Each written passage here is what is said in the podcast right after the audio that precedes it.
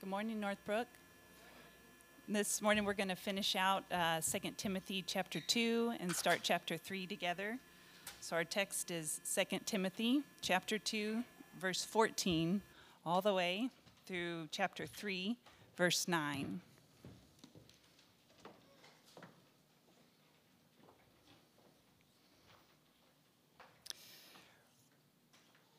Remind them then of these things and charge them before God not to quarrel about words, who, which does no good, but only ruins the hearers. Do your best to present yourself to God as one approved, a worker who has no need to be ashamed, rightly handling the word of truth. But avoid irreverent babble, for it will lead people into more and more ungodliness, and their talk will spread like gangrene. Among them are Hymenaeus and Philetus, who have swerved from the truth, saying that the resurrection has already happened. They are upsetting the faith of some. But God's firm foundation stands, bearing this seal The Lord knows who are his. And let everyone who names the name of the Lord depart from iniquity. Now, in a great house, there are not only vessels of gold and silver, but also of wood and clay, some for honorable use and some for dishonorable. Therefore, if anyone cleanses himself of what is dishonorable, he will be a vessel for honorable use, set apart as holy, useful to the master of the house, ready for every good work. So flee from youthful passions and pursue righteousness, faith, love, and peace, along with those who call on the Lord from a pure heart. Have nothing to do with foolish, ignorant controversies. You know that they breed quarrels, and the Lord's servant must not be quarrelsome, but kind to everyone, able to teach, patiently enduring evil, correcting his opponents with gentleness. God may perhaps grant them repentance, leading to a knowledge of the truth and they may come to their senses and escape from the snare of the devil after being captured by him to do his will. But understand this that in the last days, there will be times of difficulty. For people will be lovers of self, lovers of money, proud, arrogant, abusive, disobedient to their parents ungrateful, unholy, heartless, unappeasable, slanderous, without self control, brutal, not loving good, treacherous, reckless, swollen with conceit, lovers of pleasure rather than lovers of God, having the appearance of godliness but denying its power. Avoid such people.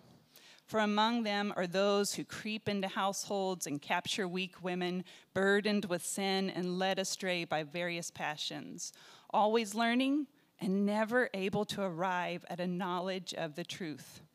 Just as Jannes and Jambres opposed Moses, so these men also oppose the truth, men corrupted in mind and disqualified regarding the faith. But they will not get very far for their folly will be plain to all, as was that of those two men. This is the word of the Lord. All right, well, it's a joy to be with you all today. I'm Jake Ledet, one of the pastors here. Um, and yes, for Mother's Day, we're going to talk about the theme, the idea from 2 Timothy here of gospel usefulness. And this doesn't apply just to mothers. Uh, but if you think, I don't know how you feel like that does hit or doesn't hit with Mother's Day, but at least it's better than the last couple years. Uh, last year, I think we talked about hypocrisy on Mother's Day because it's where we were at in the Sermon on the Mount. And the year before that, we talked about sexual immorality. There was no connection uh, between the topic and the day. And I did kind of go back and regret that as I was thinking. I, it was literally one of those things. This shows you how much confidence you can have in me. Uh, but I was, a, we were in the park and I, I, think so, two years ago, were we in, in that moment? But I'm like, here we go. What else are we going to do besides this? Uh, so today, whatever, whatever it hits or not, it's at least a little better than those last couple years um, for Mother's Day. So I did want to explain real quick, uh, acknowledge one of the ways that I've been using the word uh, gospel. Uh, first of all, if you don't know this, gospel is a noun, it's a thing uh, but I am using it as uh, an adjective uh, against probably every English teacher's wishes. Um, but uh, the, I'm doing it throughout this series. You know, we talked about gospel encouragement the first week, a gospel reminder, gospel leadership, and then today, gospel usefulness. And, and I want to just kind of explain myself here. Again, the gospel is a thing, it's, it's something that has happened, it's good news. Uh, the gospel is good news for all humanity. That the, the reality that God did not leave us in our rebellion and our sin, but saw us in our rebellion and sin. And He didn't wipe us out, but He actually drew near. Like, this is what the, the totality of the Bible is about that God draws near to the, the hurting, the broken, the sinner. Like, God draws near. And so we, we see this, that, and He draws so near that, that He sent His only Son, the Lord Jesus, to uh, put on His divinity humanity, that He, he became one of us. He, he lived, He laughed, He drank, He ate. Um, he, he became a person like you and me, partly so that he could relate. So that's what Hebrews tells us that, that when we cry out to Jesus, we cry out to a faithful high priest who knows. He, he's not foreign to our struggles, he's not foreign even to the temptation we experience. He's only foreign to the sin that we give into. Uh, and this is the beauty of the gospel that, that Jesus did that, again, not just so that he could relate, but also so that he, he willingly laid down his life uh, to really be the, the, the recipient of the most unjust act that has ever or will ever happen. There, there's been one person that's been born that's been completely innocent and remained completely innocent through the entirety of his life, and yet he died a criminal's death, and that's the Lord Jesus. But, but the Lord, the Father poured out his wrath on Jesus so that he could pour out his love on people like you and me. Again, this is the beauty of the gospel that, that the wrath of God that we deserve for our sin, for our rebellion, Jesus took on, so that only when we put our faith in Him and find ourselves hidden in Him, we get to enjoy the love of God. Um, again, this, this is the good news uh, of the gospel. And so when I say gospel leadership. When I say gospel usefulness, using it as an adjective is, is the hope uh, of saying those things in the life of the Christian should flow from that truth. They, they flow from what God has done for us in the gospel. That, that as Christians, we can no longer think of being useful or being a leader or being encourage, encouraging separate from the gospel. Uh, that, that, that's, it's, the, it's what explains all of life. It's what makes sense of life. It is our worldview. There's lots of worldviews out there. For the Christian, the gospel is our worldview. Um, and so that's what I'm trying to uh, push us towards and encourage us in. Um, again, this is what the, the story the Bible is, is telling from beginning to end. It, it isn't a story of, hey, you need to be better. But it's the story of, again, you can't be better in our generation, in our culture, because most of us don't believe it, and most people don't believe it. But even the gospel is not a story of God's wrath mainly, it's actually a story of being saved from God's wrath.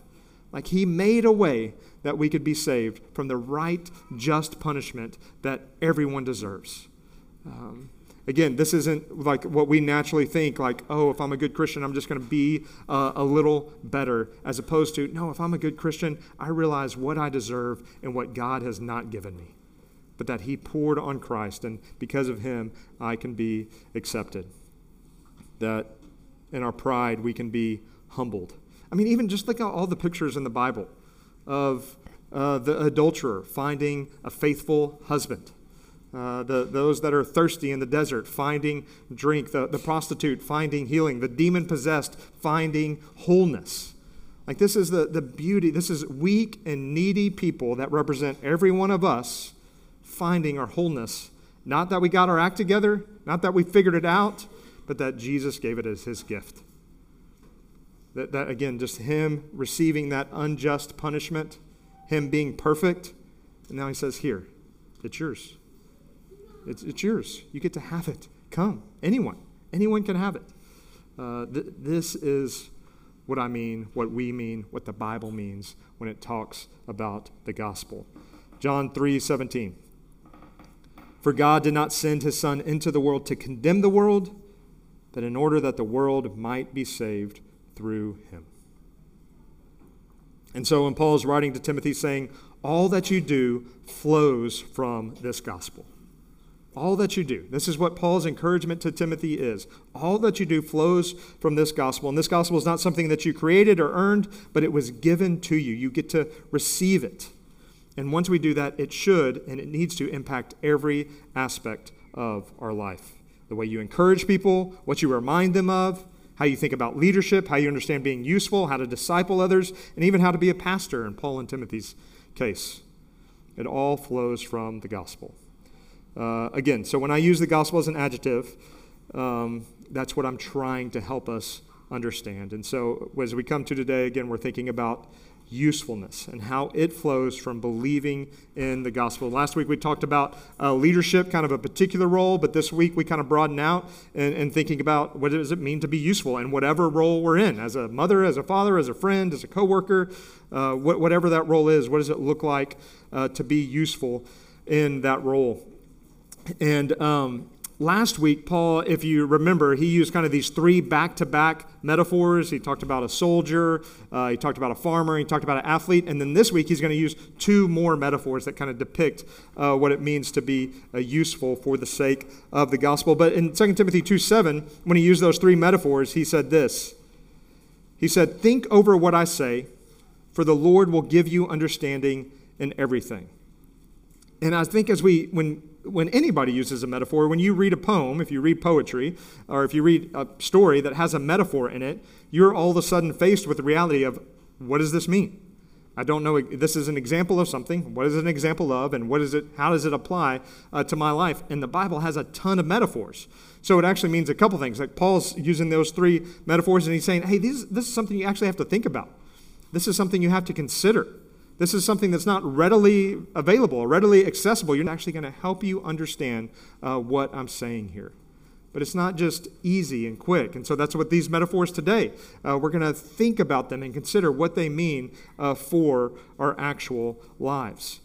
Um, and the two workers he's going the two metaphors he's going to use today is a worker and vessels in a great house. So let's look at the first one in verses 14 through 19. And if you think about, man, all of this, how are we going to get through all of this scripture? Well, you maybe not know this, but it's actually my birthday today. And the only thing I asked for, thank you, was to preach for an hour. And so I'm just joking. Wow. It was like, I swear I felt like a, no one said it out loud, but it was like this internal gasp. Uh, uh, no, we will go through a lot of verses in some amount of time. But, anyways, uh, verse 14. Uh, remind them of these things and charge them before God not to quarrel about words, which does no good, but only ruins the hearers. Now, here's the metaphor in verse 15. Do your best to present yourself to God as one approved, a worker who has no, who has no need to be ashamed, rightly handling the word of truth. But avoid irreverent babble, for it will lead people into more and more ungodliness, and their talk will spread like gangrene. Among them are Hymenaeus and Philetus, who have swerved from the truth, saying that the resurrection has already happened. They are upsetting the faith of some, but God's firm foundation stands, bearing this seal the Lord knows who are his, and let everyone who names the Lord depart from iniquity. And so here's the metaphor a worker who doesn't need to be ashamed. And so the, the obviously the contrast to that is a worker who is ashamed. Like there's, there's this positive and negative uh, examples. And we we all have jobs, we've all had jobs, and we've all done shameful things in those jobs. Don't lie. You know you've done things that you like, oh man, I hope no one knows I did that. Or not in this job. I'm, I'm great. I don't have anything to be ashamed about. Uh, but we've done things in jobs. Maybe it is a job we have right now. Maybe it is a job we've had in the past where we haven't done, we haven't held up our end of the bargain. We've tried to get away with something. We've, there's in certain jobs, there's cultures that embrace this kind of idea. I worked for the post office for 12 years. I remember I've talked to so many people. It's like, hey, don't do that quickly. You get paid the same amount either way. I'm like, that's not healthy. Uh, but um, but that's it's like a culture that embraces kind of wrongdoing and, and, and poor work. Uh, and there's those cultures exist in all kinds of different places. But then, whether their cultures there or not, we've all done bad things. Uh, and we and I say this because like it it feels something. Like when he's given us an example that helps us feel a certain way. When we put in a good day's honest day's work, we go home and we actually feel pretty good about it. We've gotten encouraged maybe from a coworker, maybe our boss commended us, maybe a hard task we just finally pressed through and, and got it done versus that thing that we that day where we went to work and oh, we didn't do that thing we were supposed to do, or we did this instead of that, or oh man, I don't, I don't know that I talked to that person in the right way, or I don't know that I, I handled this situation the right way, and, and we know how that feels. And actually, that's what Paul is inviting us into. He's saying, feel that. This, this worker, this worker that doesn't need to be ashamed, that's what we're uh, supposed to be feeling. Again, the simple reality is what Paul is trying to put before us. We tend to feel good about good work and ashamed when things at work don't go well. That's kind of a just a reality. Um, and so this is the metaphor that Paul is using to describe how we are to present ourselves before God. So he's saying this is how, like a good worker, that day when we feel good about ourselves, this is how we want to present ourselves uh, before God. And he's not talking about, although obviously it makes sense, not in the end times, not when we stand before God at the end of all things or uh, as we go on from this life, but he's talking about daily like how we daily present ourselves before God. So, one, that would be even a thing. Are we even daily considering how we're presenting ourselves before God? Do we even think about God in that kind of way? Like, oh, I just lived all of my life before the face of God. I just lived all of this last day before God and who He is and what He says and the gospel that He's invited me into. I've just done all of this before Him. How have I presented myself uh, before Him? Again, this is what uh, Paul is inviting us into. And then he just obviously talks about all the positive things that a good worker does. Verse 14, he simply reminds people of the gospel. He says, remind people of these things. And that's what he's just talked about the beauty of who God is and what he has done for us. If you look just back in verse 8, again, this is one of the things that, we're, that Paul is telling Timothy to remind people of. Remember Jesus Christ, risen from the dead, the offspring of David, as preached in my gospel. So, one of the things that Paul says a good worker does is remind others of the gospel. That's what he is calling us to, that's what he's encouraging us to. It's a simple reality. Another thing he's encouraging us towards is uh, he tells Timothy not to quarrel about words. And, and we're going to see even a juxtaposition between these two things the good things in, the, in this metaphor and the next metaphor, and then the, the kind of wrong things he's warn, warning us from. But, but this one, tell people not to quarrel about words. And so we're supposed to remind people of something that is words, the gospel, but we're supposed to tell people that, hey, stop arguing about words. Um, and so we're supposed to use our words to direct people in a particular way and kind of warn, warn people from uh, words that are unhelpful. And here, here's the picture here. I think what Paul is, is constantly correcting teaching, correcting heresy, and he sees all the good and bad of it and all the in between. And he's like, man, there's people that are just going to talk about words till they go to their grave. And he's like, man, just, it's not helpful. Remind them that there's, there's actually something to be reminded about, and it's the beauty of the gospel. I love uh, Richard Sibbes. He's a old Puritan, uh, maybe not as well read as others, but he's so so encouraging. Um, he, he says this: that age of the church, which was most fertile in subtle questions, was most barren in religion. He's meaning religion in a good way, for it makes people think religion to be only a matter of cleverness and tying and untying of knots. The brains of men inclining that way are hotter usually than their hearts. And, and, so when we find ourselves, I mean, again, this is something we can, you know, think about. Debating, considering, again, not all of that's bad, but just kind of this constant tying and untying of knots. And just track how warm our heart is to Jesus. Like that's that's a good measure of this unfruitful conversation versus fruitful conversation. And what warms our hearts? What what brings us nourishment?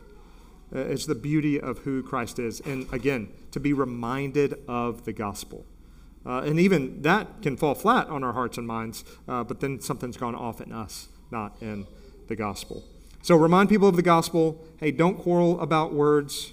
And then obviously, rightly handle. Paul isn't saying you can make the Bible say whatever you think, uh, so stop arguing about it. You know, that's a common day. Like, hey, I've, I've talked to many people. It's like, oh, you can make the Bible say whatever you want it to say. And to be honest with you, that's completely true. You can take any book, you can take any novel, and use those words to really kind of say whatever you want to say. But you know what's true about those books? That author actually had some intent. He actually meant something by those words, and I may get that right or I may get that wrong. And the Bible is the exact same way. We may, I may get it wrong, you may get it right, but God meant something.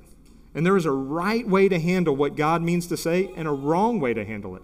And some of us don't even get there because we're like, oh, you can just say, it can just say whatever you want it to say. Well, sure, but we should spend our lives considering what God meant it to say. What, what does He have to say? And here's the, the beauty of the Bible what is most important is so clear. What, what is most important about God's Word is so clear. There are so many verses that are so confusing that I will go to my grave not having a clue what they mean. But what God means most to say to me, I'm not curious about. I'm not struggling with. I don't, I don't like, oh, I need to figure this out even more. I do need to know and understand it and grow in it, uh, but it's clear. Um, and sometimes we use those other ideas of quarreling of words as a distraction from what God uh, wants to say to us in his gospel. And so we are called, again, as good workers, to, to rightly handle uh, the word of truth. And just to say it plainly, if reading the Bible is a legalistic thing in your mind, then you just don't understand God's heart towards you. Like if, if reading your Bible is something that, oh, I don't, I feel guilty about, or I just, like, man, this is, God, God loves you. God, God cares about you. That's why he's given us this. That's why he's revealed himself in this way, so that we can know more of him. And we just need to kind of get over that. And then he, he also goes into, again, so to be a good worker, we're to avoid irreverent babble. So this is just kind of unholy, profane conversation. Uh, and the reality is, when we're rightly handling the word of truth, we can know what errors to avoid. Obviously, they're talking about an error about something about the resurrection that already happened. To be honest with you, we don't know a lot of detail about the particular heresy here in 2 Timothy, but it's something along those lines. Either they thought Christians in this moment, like we're already living in the resurrection life, uh, or some kind of version of that, and they're spreading that uh, around maybe some kind of seeds of what would end up being Gnosticism, this kind of dualistic approach of our bodies are bad, but the spirit's good, and so we, we live completely in the spirit, whatever it is. Uh, Paul is just saying, hey, man, just avoid that. It's unhelpful. There's nothing good there. Remind people of the gospel. Remind people of the Son of David who's resurrected from the grave. Uh, remind people of who Jesus is and what he has done for them. Uh, and, again, Paul calls these people out. He's not afraid of talking about it. He's not afraid of saying, he's like, man, that's just going to be a black hole of your time if you continue to get sucked into all those conversations. It's just kind of different nuances of quarreling about words. It's like, I feel like even quarreling about words could be with fellow believers, and they're just trying to, you know, use the faith as a hobby and quarrel about all these different things and, and avoiding irreverent babbles with non believers that maybe even are presenting themselves as Christians but are taking other Christians to a, to a destructive place. He's like, remind people of the gospel, the clarity of who Jesus is, and avoid that irreverent babble. So, again, we see two positives, two negatives. Remind people of the gospel, rightly handle the word of truth, don't quarrel about words, and avoid irreverent babble. I think it's also good to remember that we can only remind people what we ourselves are remembering. Like, if we're going to remind people of the gospel, even earlier in 2 Timothy, Paul says, Remember. Remember who Jesus is. Remember what he's done for you. We can only remind people what we ourselves are remembering. And even those four things, I have them as bullet points right here. It's easy to turn those things into a checklist. Like, okay, I need to remind people of the gospel, I need to rightly handle the word of truth, don't quarrel about words, avoid irreverent babble, babble, whatever. But if we're not careful, we turn these kinds of things into this legalistic checklist. Like, oh, I'm doing these things. And what we've done there is we have forgotten the gospel. We've forgotten the gospel for ourselves. We've forgotten we need to be nourished by the gospel. We need what Jesus has done for us. Uh, then, in, in, in enjoying that and receiving it and continually being strengthened by the grace that is in Christ, we can be this good worker who is not ashamed.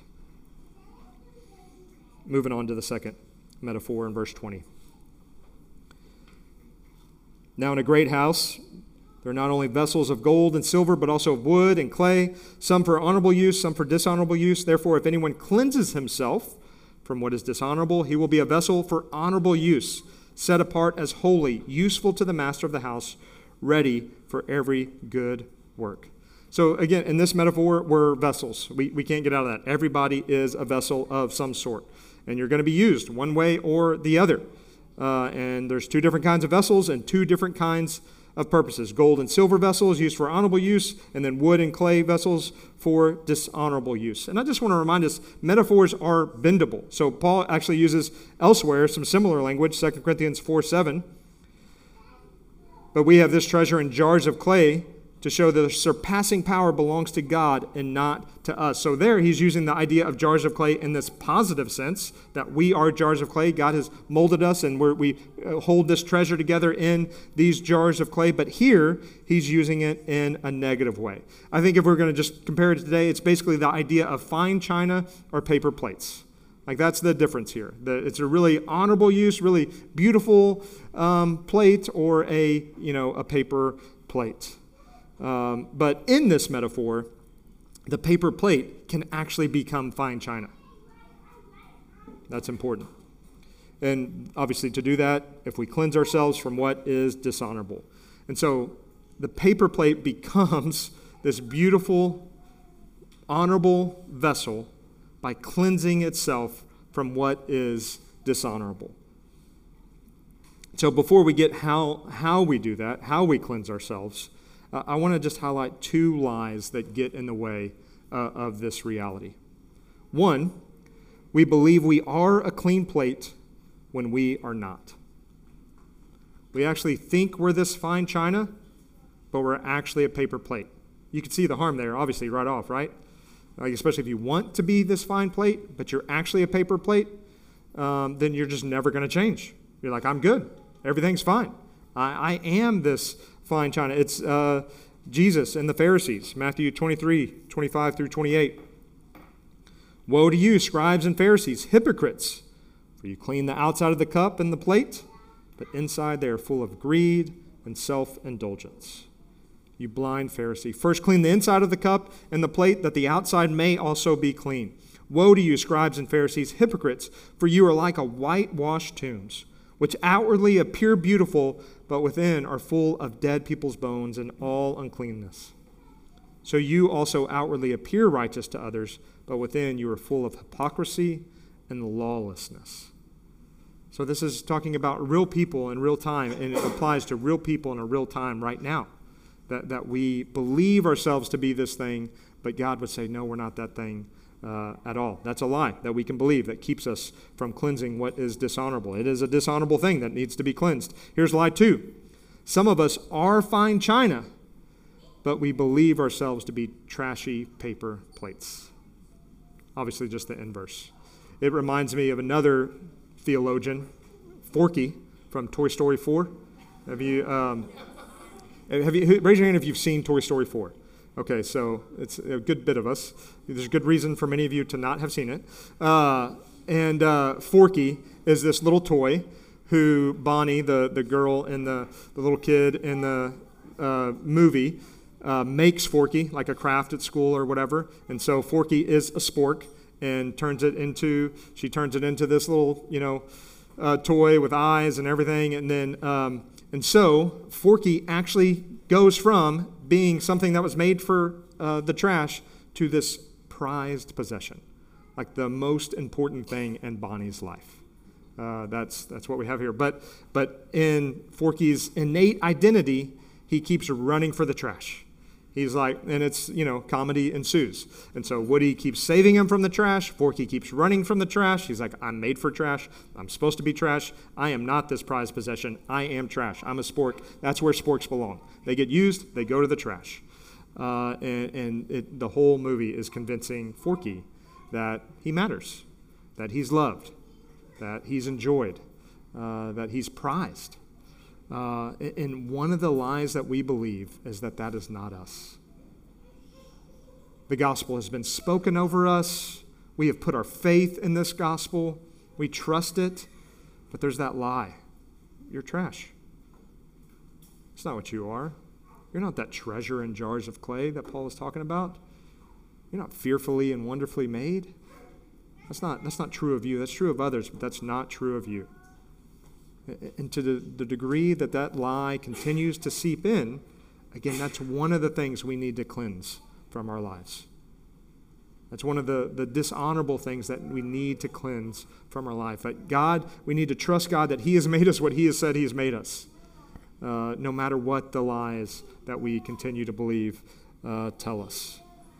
Um, so, again, one of the things we do to cleanse ourselves from what is dishonorable is to rid ourselves from these lies. So, back to the question how do we cleanse ourselves from what is dishonorable? What do we do? Where do we go to get this kind of cleansing?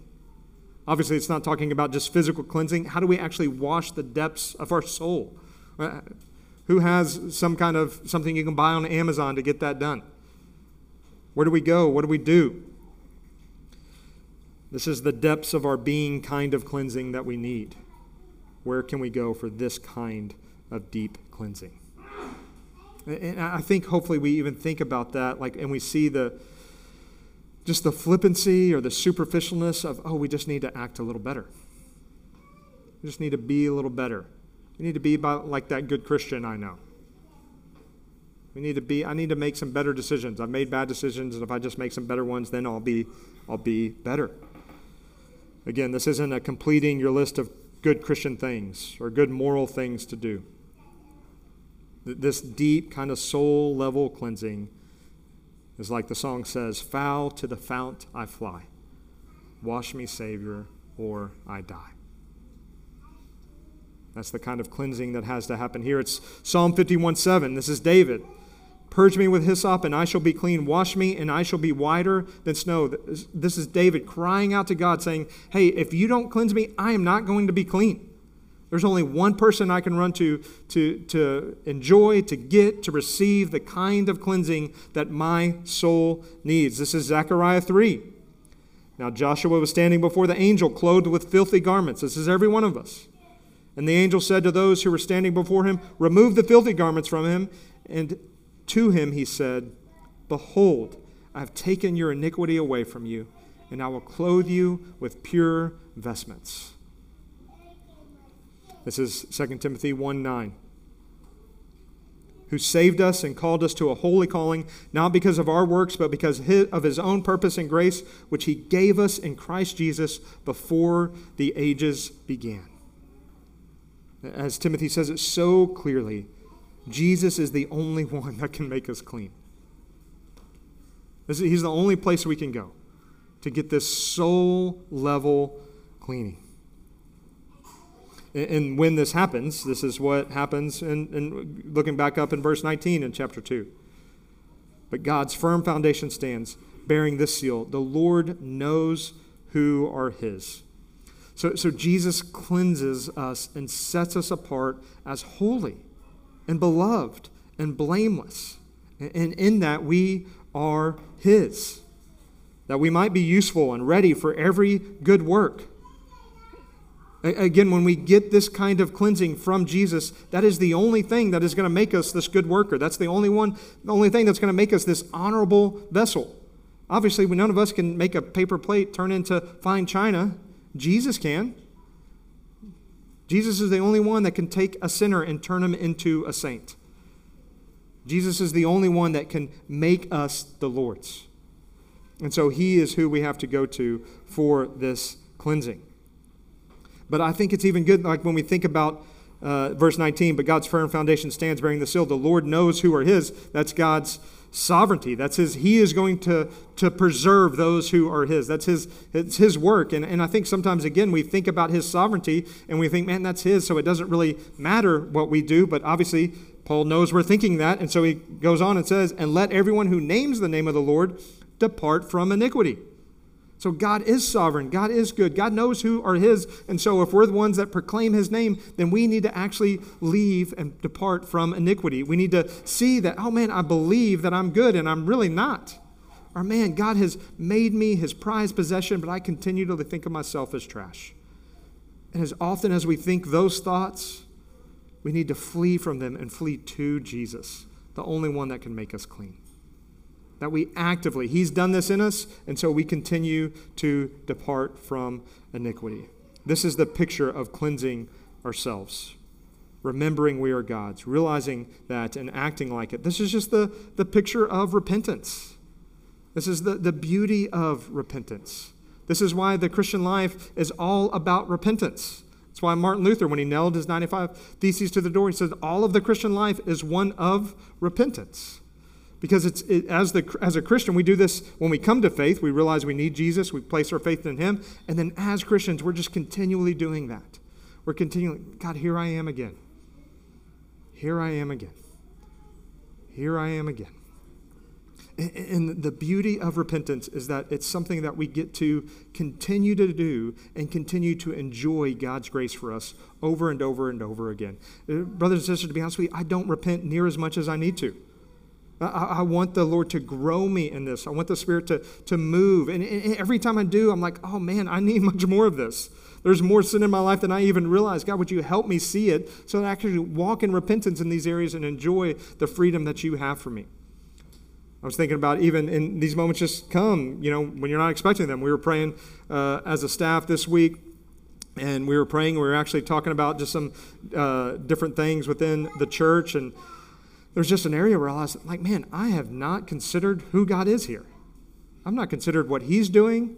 I've wanted to act out of my own power. I've wanted to try to figure this out. Uh, I've wanted to move and, and order things in such a way or say things in such a way that this just kind of is fixed as opposed to, wait, God, you're, you're here. You're present. You're a part of this struggle. And I've just been, been completely overlooking you. And there was just a freedom and a sweetness that came from confessing that, enjoying Jesus' forgiveness for me, and getting to say, Oh God, who are you? What are you doing? What are you doing here? We need to, this is a picture of repentance. That's what it looks like to cleanse ourselves from what is uh, dishonorable and, and continue to pursue what God would have for us. And now we'll close with these last, Paul gives two different pictures of honorable use and dishonorable use. So in verse 22, so flee youthful passions, pursue righteousness, faith, love, and peace, along with those who call on the Lord from a pure heart have nothing to do with foolish, ignorant controversies. You know that they breed quarrels. It kind of reiterates that. And the Lord's servant must not be quarrelsome, but kind to everyone, able to teach, patiently enduring evil. What a phrase there, just real patiently enduring evil. Like there's oftentimes Paul calls out evil, and yet he's telling Timothy, in this moment, you need to patiently endure evil. And so here's the wisdom that we need from God and shows how do we know which is which? Well, we need God's help, don't we? Verse 25, correcting his opponents with gentleness, God may perhaps grant them repentance, leading to a knowledge of the truth, and they may come to their senses and escape from the snare of the devil and being Uh, sorry, senses and escape the snare of the devil after being captured by him to do his will. And so even if you just think of the, the, the honorable use, there's these like seven things that, that Paul is calling us to. It's just pursuing God with God's people. That's what verse 22 is about. Fleeing youthful passions, pursuing righteousness, faith, and love, along with those who call upon the Lord from his pure heart. Like that's what God's calling us to do, to, to be useful. And the one thing I want to say here is, brothers and sisters, if you're not in deep community, if you're not pursuing these things along with those that have a pure heart, uh, then you're missing out on a, a significant aspect of uh, God's word for you, God's hope, God's desire for you. And here's the thing we believe in community, we believe in community groups. You can be in a community group for 10 years and still not be doing this. Like, you have to choose to be in this kind of community. It's like, you know, asking wives to submit to their husbands. Like, husbands can't make wives. I just chose to use a hot button topic as an example right now. Um, and then, uh, but you, like, there's no, there's no, oh, hey, I'm making you submit. No, that's, that's abuse. Uh, like a, a, wife has to joyfully and willingly submit or no submission is going to happen. We can't make people do things. And yet so often we think community like oh we want it we almost want people to make us do it or we want it to be you know given to us in this perfect kind of way as opposed to oh i actually have to choose to do this. I have to pursue this. I mean this is what he says. Flee youthful passions and pursue. That's you making a choice to, you were doing this thing, and now you're going to go on and pursue this deep community uh, you're going to pursue righteousness, faith, love, and peace with those that call upon the Lord from a pure heart. And so I would just encourage you, brother and sister, to, to consider what it looks like for you to take a step deeper into community, to actually laying your real life before real people and crying out to the real God in the midst of that. That's what we, whether we're in a community group or not, we have to embrace that. And so we're pursuing God with God's people, not getting distracted by controversies that are, again, just there for the sake of controversies. We're being kind, we're teaching, we're, again, patiently enduring evil. Uh, Richard Sibbes, again, this passage just made me think of his uh, old book called The Bruised Reed, and he says this. He said, Men must not be too curious and prying into the weaknesses of others. We should labor rather to see what they have that is for eternity, to incline our heart to love them, that into that weakness which, I'm sorry, our heart to love them, than into that weakness which in the Spirit of God will in time consume. Uh, like, are you too active in looking into others' weaknesses? Like, how, how good are you at actually peering into and noticing what the Spirit of God is doing? As opposed to the things that are, are struggling. And, and again, I love Sibbes. Like, the Spirit of God is going to consume those things, they're going to be gone one day. Um, and so it's not like we can't talk about those, but is that the only thing that we see? Is that what we're bent towards? uh, we should patiently endure evil and then correct opponents with gentleness, hoping for their repentance and salvation. So these are opponents that are obviously non believers. It's not just someone that we disagree with about a certain topic. This is someone that we think they're not believing in who Jesus is, and we actually want to correct them, but it's with the hope that they may actually come to know and love Jesus. And then we get the picture of dishonorable use. And I just want to, what I was, again, when we juxtapose the positive and the negative, there's those seven things that we're called to here. And just look at how many dishonorable things. It's kind of like a black hole of just getting sucked up into all kinds of whatever. But understand this that in the last days there will come times of difficulty. And this last days is obviously including the day he's in right now. He's talking about the other side because he's assuming Timothy is actually going to face these things. It's not just like, you know, uh, end times kinds of stuff. It's just in this era, there will become times of difficulty. For people will be lovers of self, lovers of money, proud, arrogant, abusive, disobedient to their parents. Kids, y'all hear that one? Disobedient to their parents, ungrateful, unholy, heartless, unappeasable, slanderous, without self control, brutal, not loving good, treacherous, reckless, swollen with conceit, lovers of pleasure rather than lovers of God, having the appearance of godliness but denying its power. Avoid such people, for among them are those who creep into households and capture weak women, burdened with sins and led astray by various passions, always learning and never able to arrive at the knowledge of truth. Just as Jannes and Jambres opposed Moses so these men also oppose the truth, men corrupted in mind and disqualified regarding the faith. But they will not get very far, for their folly will be plain to all, as was that of those two men. And those two men, that's um, we don't see this in uh, the book of Exodus, but uh, in early church history, it seems like those were the magicians that opposed Moses when he first uh, went and was before Pharaoh. So Paul is uh, comparing the, the people that Timothy's encountering with those two men. They looked like they knew what they were doing, they actually did some pretty miraculous things. Uh, they looked like they were powerful, but they were denying where real power actually came from. But did you hear all of those things? Like, I, I want you to just think about the difference between, as we're thinking about being uh, this gospel usefulness.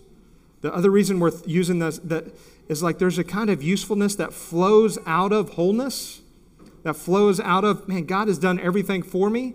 And then there's a kind of usefulness that needs to be needed, that needs to be useful, that is clawing, that is grabbing, that is desiring, that is hoping, that is kind of trying to get what it can get when it can get it. And this last list is, is all of that, isn't it? The, the, there's like the, the simple reality, like just again, like it's seven things compared to 24 things the seven things that, that of honorable use. And they're all pretty simple and straightforward.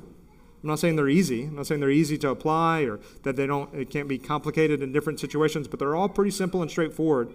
And you can just see the the endlessness of this last list.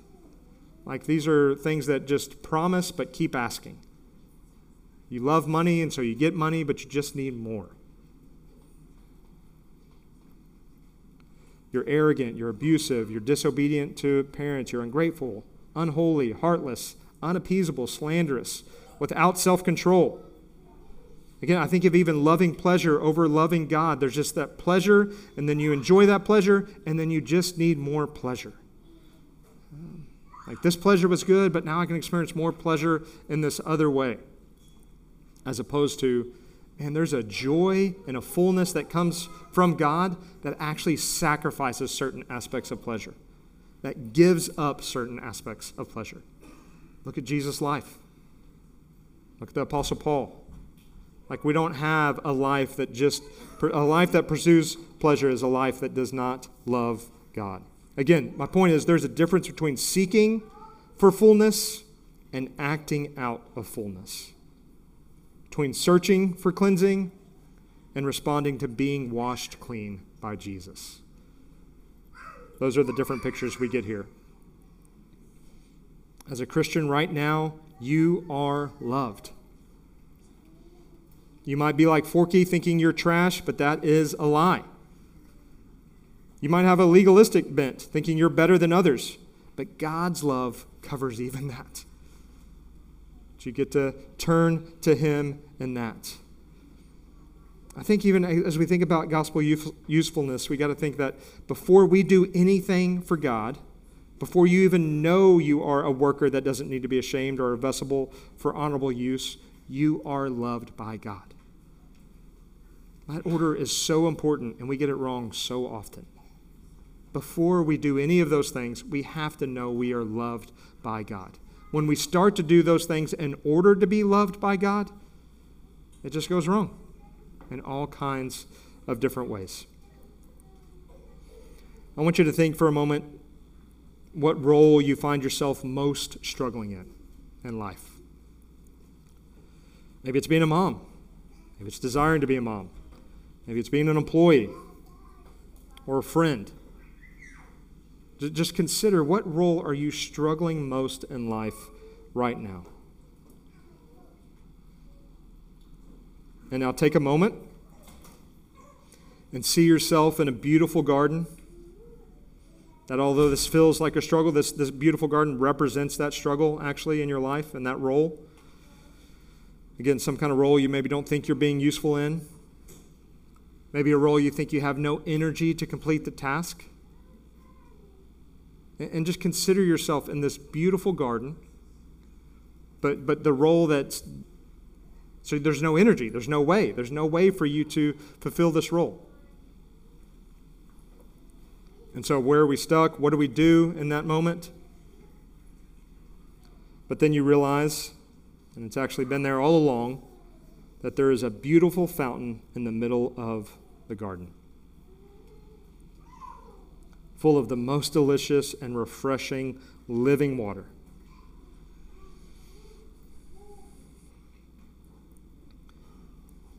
I think just like we would have no trouble admitting we need water to continue to live, we need to have no trouble committing to the reality that we need Jesus to live, that we need Jesus to be that living water in this area. Prophesying about Jesus in this way, Jeremiah 17 13 says, O Lord, the hope of Israel, all who forsake you shall be put to shame. Those who turn away from you shall be written in the earth, for they have forsaken the Lord, the fountain of living water. Brothers and sisters, let's not forsake the Lord. He has come to be the living water we need. Let's pray.